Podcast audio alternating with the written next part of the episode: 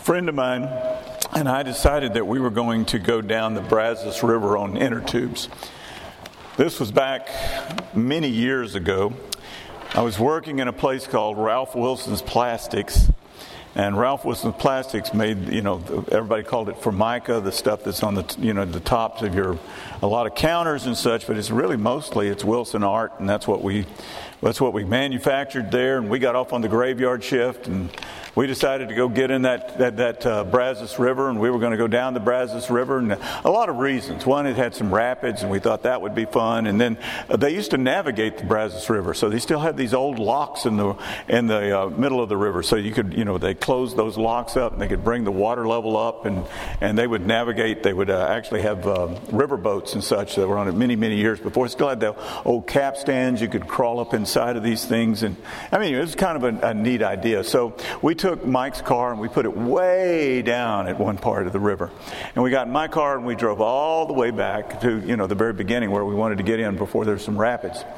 And so we jumped in that, that, um, the water with our inner tubes. I mean, you know, this was back when nobody wore um, sunscreen.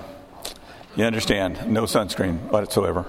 Had a pair of cutoff uh, jeans on and a pair of tennis shoes. And we got in there and we started down the Brazos River. I'm to tell you how long it was. We got in sometime between 8:30 and 9 o'clock, and we got to where Mike's car was about 3:30 in the afternoon. So we've been out on the water, baking, and I mean baking. I mean, I had a date that night. I remember that I, I was uh, it was in the movie theater that some people said I glowed in the dark. I mean, I was I was radioactive as far as that goes.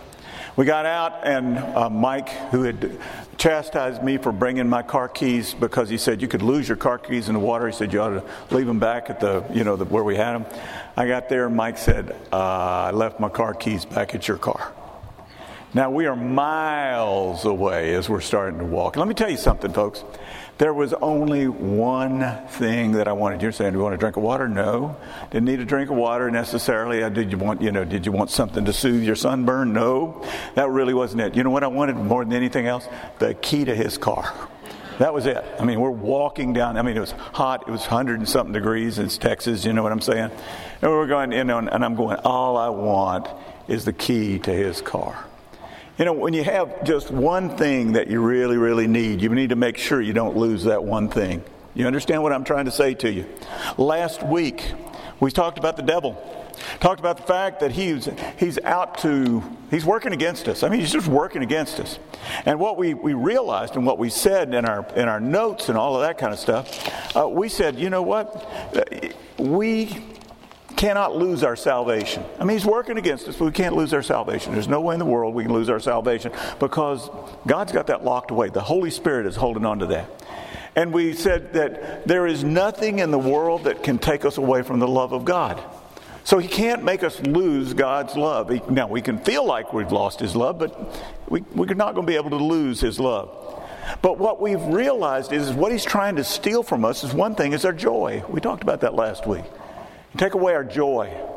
And so we can live with a, in a joyless life, and you know, look, you know, it, it becomes drab. he, can, he can come along with temptation and such, and, and take away the manifest presence of God. What he does is he tempts us to walk along a different path that God is walking on, and we get farther away from God, and we don't realize we can't even see God anymore. In that manifest presence, we know He's present, but you know what? It, there's a difference between that when it's in your heart. You know what I'm talking about? When you know that, you know, maybe you read, read a scripture and that, that scripture just comes alive to you and the Lord is speaking to you through it. And, and when you come into somebody's presence and, you know, they're, they're, you know, they know the Lord and you know the Lord and there's a, you know, there's a manifest presence of God that just comes out of that. And so we can lose that. And the third thing we could lose is our rewards. The rewards that we have done on this earth for the Lord have been put in heaven, but we can lose them. Even Paul talked about it. I don't want to be disqualified. I don't want to lose these things. But there's one more thing that we could lose. I told you I'd tell you about it this week. Let's get into the scripture here. And if you have a copy of the scriptures, I want you to keep this open. If you don't and have the notes, that's okay because I'm going to re- be referring back to this verse over and over again. It's uh, 1 Peter chapter 2 verse 12. It says, "Keep your conduct among the Gentiles honorable, so that when they speak against you as evildoers, they may see your good deeds and glorify God on the day of visitation. Let's look at this. Let's look at this verse really uh, carefully here. It says, Keep your conduct honorable. That's the first thing that is on there. I mean, when you're using that word keep, it means that you're, you have an honorable conduct, but you got to keep that honorable conduct. The word for conduct is a word with a kind of a prefix. It's, I'll tell you, I don't like Greek in you, but I, I got to give you a little bit of it just to kind of get you the, the understand this. Uh, the word Anna is the, the, prefix to this word. Anna means again. And, and, this, and the second part is strepo, strepo. And what that really means is, strepo means is return. It is to return again. It is that you are to return to God again. Now, it is a, a, it is a noun. It doesn't reveal an action, but it is the return of that individual. And understand, you belong to God. You belong to God, but Satan has claimed you. He claimed you. At one point, he said, I got this person. This person is mine. But what happens is your salvation returned you back to God. You see, that comes with a manner of living. That comes with a conduct that changes the way that you you live. See, your faithful lifestyle comes because of the relationship that has been restored between you and God. Understand, God did not create you for hell. God created you for Himself. That's what He created you for. Now, years ago, I had a Jack Russell Terrier. If you don't know what a Jack Russell Terrier is, a little dog about this big that bounce. If you've ever seen them anywhere, they bounce. I guess you could play basketball with them because, quite frankly, they bounce. They just bounce everywhere they go. They've got more energy than you can imagine. They are some of the smartest dogs that I've ever had. That dog learned to climb up in our cabinet and get to the stuff that she wanted to eat. Just the stuff she wanted to eat, she pulled it off. And the only way I could get her to stop was to turn the packages around so she couldn't read the labels anymore. Anyway, so, you know, she was smart. The dog was smart. I'm just telling you, you got a smart dog there. But she had, she found out because we had this invisible fence that, you know, she got shocked. But she realized, you know, because they're really, really determined. They're stubborn. They're so smart that they're mischievous.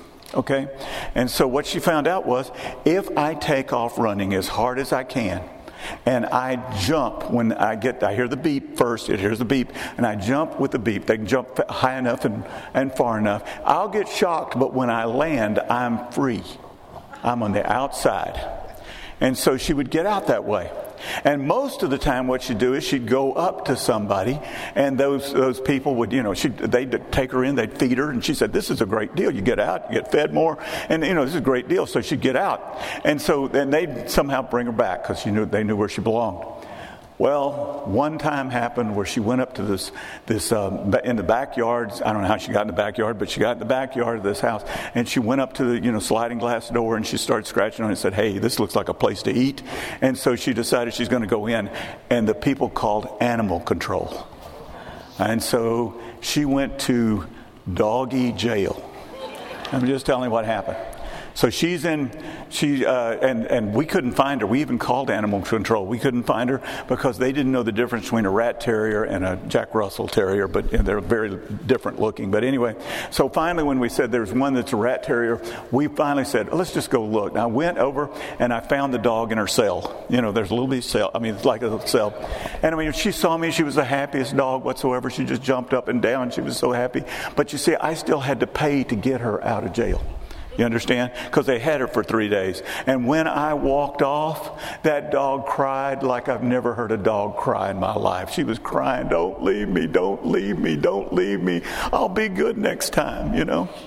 And so what happens is I, I pay for her to, um, to uh, get out of jail, and I took her home, and she never got out again.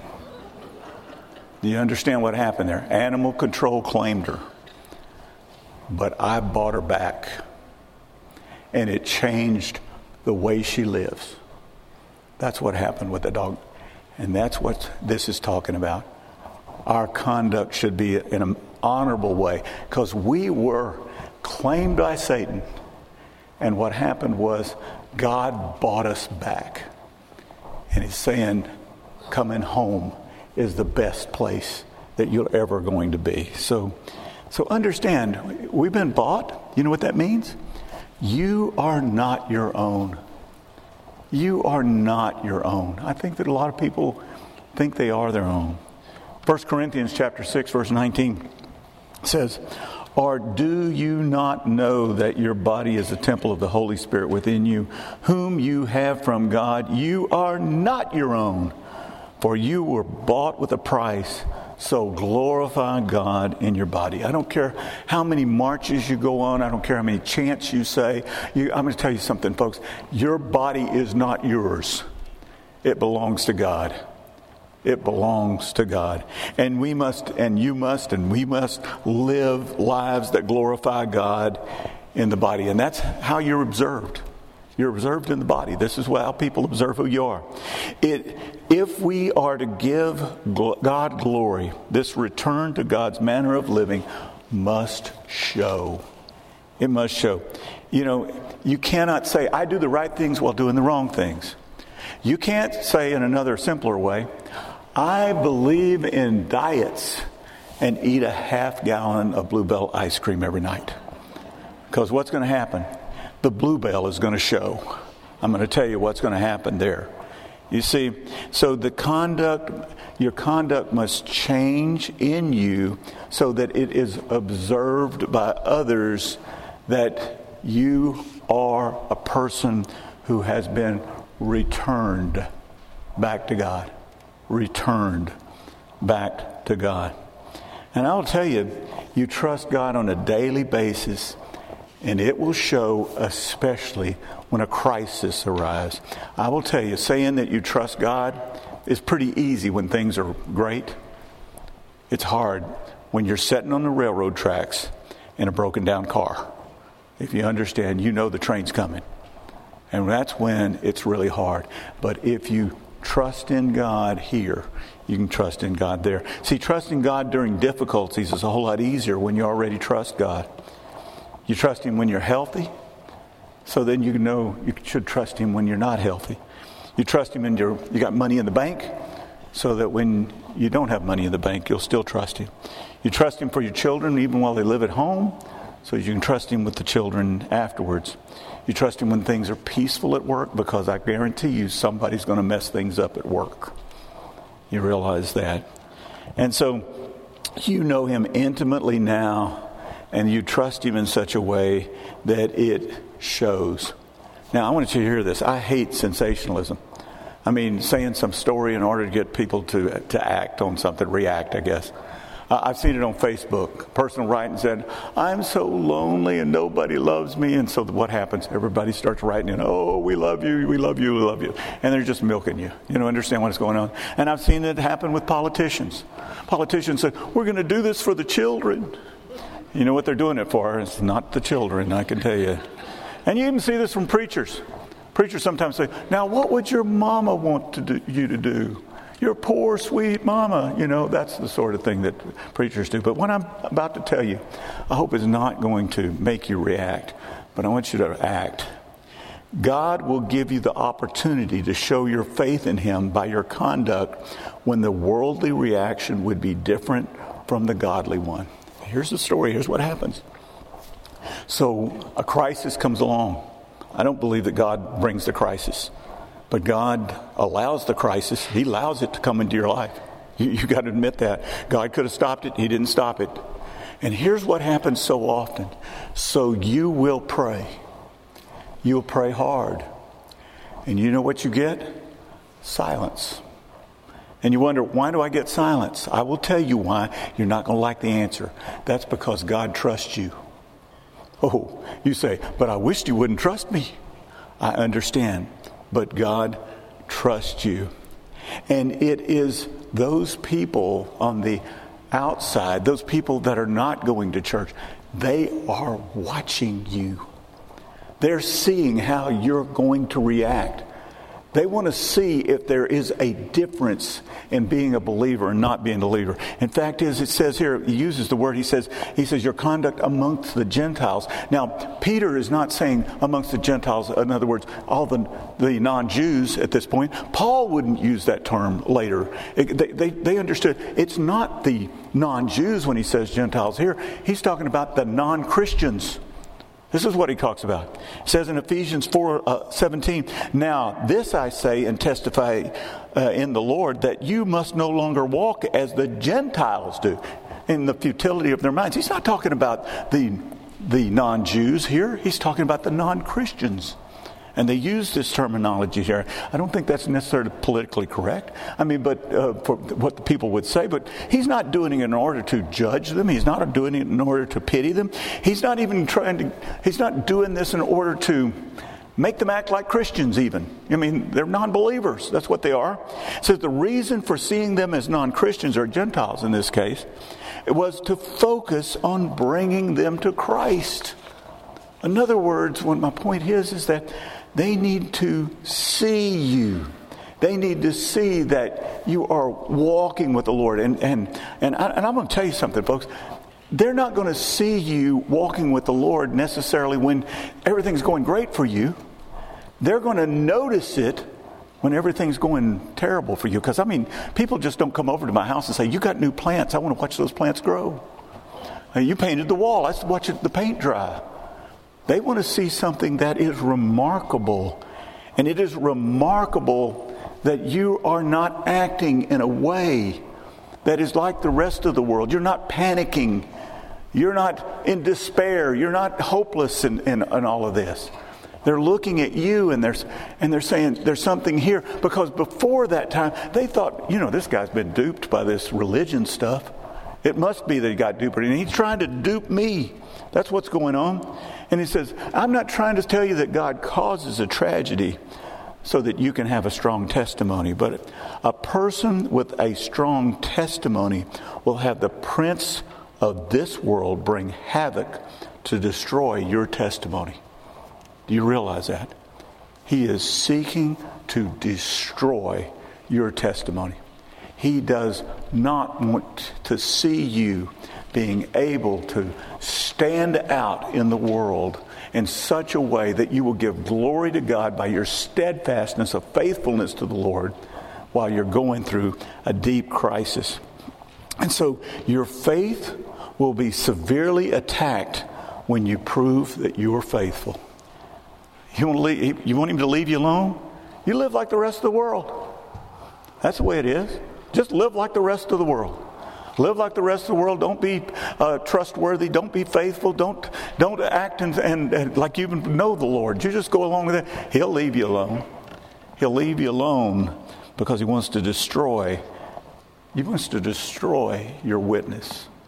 You know, Peter says that, that these people on the outsides, these Gentiles, these non-Christians, they will talk you down. That's literally what the word means. It means it's kata lalusin, and the word kata means down, and the lalusin is words. It's down. It's saying downwards to you. They will ridicule your faith for one thing.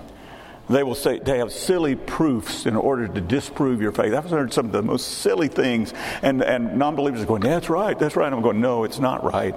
That is just absolutely silly what you're saying." I watched this guy on YouTube guy on YouTube, there's a street preacher, and he got up and he, and he started saying things like, If there's really a, a, Jesus Christ, he said, Let him strike me down right now. And because I don't believe you exist, he was just doing that kind of stuff. And he, and, you he was yelling, he said, and he was, he was saying this before this pre, uh, street preacher, and, and I mean, and I mean, just saying these kinds of crazy things. I mean, which makes about as much sense as I smoke a cigarette and see nothing happen to me, and therefore there is no such thing as lung disease caused by cigarettes. You know what I'm trying to say? That doesn't make any sense. And people are grasping a hold of these things. And so, and they'll, they'll even attack unrelated things. They're unrelated things. I said, I went to your church. It looks like it's a very opulent place. You know, it's, it's, all about the it's all about the money, isn't it? And in the process of the attacking, they will say that you are an evildoer. Literally, what the word says, evil doer. They will say you have an evil intent in order to present yourself. Like they'll say things like, "What they're trying to do at the church is just get your money." I've heard that so many times. Or they're brainwashing people down at the church. Or they just want to control you. Don't you understand? They don't want you to have any fun in this life. And so when you live inconsistently, you're just proving what they believe. You just prove what they, they thought. They thought, yeah, it's just, it's just a sham. See, lots of people want to be unique if it is accepted and admired by others. And so what will happen is, is that other people will join in with them. They will join in with the, with the uh, ridicule and the, the saying that you're evil in what you're doing. I actually heard somebody say uh, this past week, just literally this past week, said that saying there is only one way to God is the cause of all the evil in the world today. See, that kind of stuff is said. That was actually said recently. You see, so others will join in on this attack. I don't necessarily believe we have so many less Christians than we did before. We certainly got a lot of less Christians living lives that would bring more people to Christ. We just we just have fewer of the Christians. They don't attend church regularly. And so and everybody ought to check their own attendance to see how they're doing. That we have fewer of them that speak openly about their faith. And I'm not about talking about in your face faith that some people have. They just get in your face, you know, and make everybody go crazy. Say, get out of my face with that religion you've got. And we have fewer people abstain from, from things that would indicate how honest they were. I mean, even amongst Christians, I find that they don't, they're not honest with their taxes, they're not honest with the way they're living. See, today we only have few people who trust in Christ because of the faith of Christians. What I'm trying to say here is those people that are observing, they need to see a true believer in order to trust in Christ because they're not going to read the Bible. They're going to, they're going to watch you. They're not going to just believe your testimony by the words, and I do believe you ought to have verbal uh, witness. I'm not trying to say that sort of thing, but what I'm trying to say is, is that that we have less people living a life that is worthy of saying that person is a believer. They're they're different from the rest of the world. I want to know what that is all about. So what's going on in our churches is, is that I mean this is this I don't care if you're in a mega church. If you were in a mega church, they're probably just baptizing their children and they're baptizing the, the people who at one time in their life they, they got their salvation and their and their you know their their baptism kind of out of order and they just want to get it straight. And so that's this is the kind of stuff that is going on. We baptize very very few people who are just coming to know the lord because they have observed the life of another believer and said i want what that person has we have very little of that. But it says here, it says in this scripture right here, it says, the, the people who attacked us because of our faith will praise God on the day of visitation. Now, this is amazing a little bit here, and it could easily be misunderstood. That word visitation, it's an interesting thing. It's the same word we, we use for bishop. it's episkopos. Remember a couple of weeks ago, I told you that meant overseer. And what this really is saying here is, is that they will praise God on the day of overseeing. Uh, the Charles B. Williams translation calls it, they will praise God on, the, on Judgment Day. That's probably the closest uh, to the meaning that it should be. And there's three possible interpretations of that. How are they going to praise God on Judgment Day? It says one is the non Christians are going to praise God when they are judged. They're going to say, Oh, I looked at their testimony and I'm going to praise God. That is very highly unlikely. I think when you say, You're going to go to hell, oh, I'm going to praise God now, is not going to happen. Don't think that's going to happen. Second one is, is that they're going to be a trial on earth by earthly magistrates, by earthly judges and and they're going to they're going to praise God because who's going to bring them to charges because of the way they're living? That's not going to happen on this earth. And then why would they praise God because of the, the testimony of the Christians? That doesn't make any sense. Here's what I believe is the best interpretation.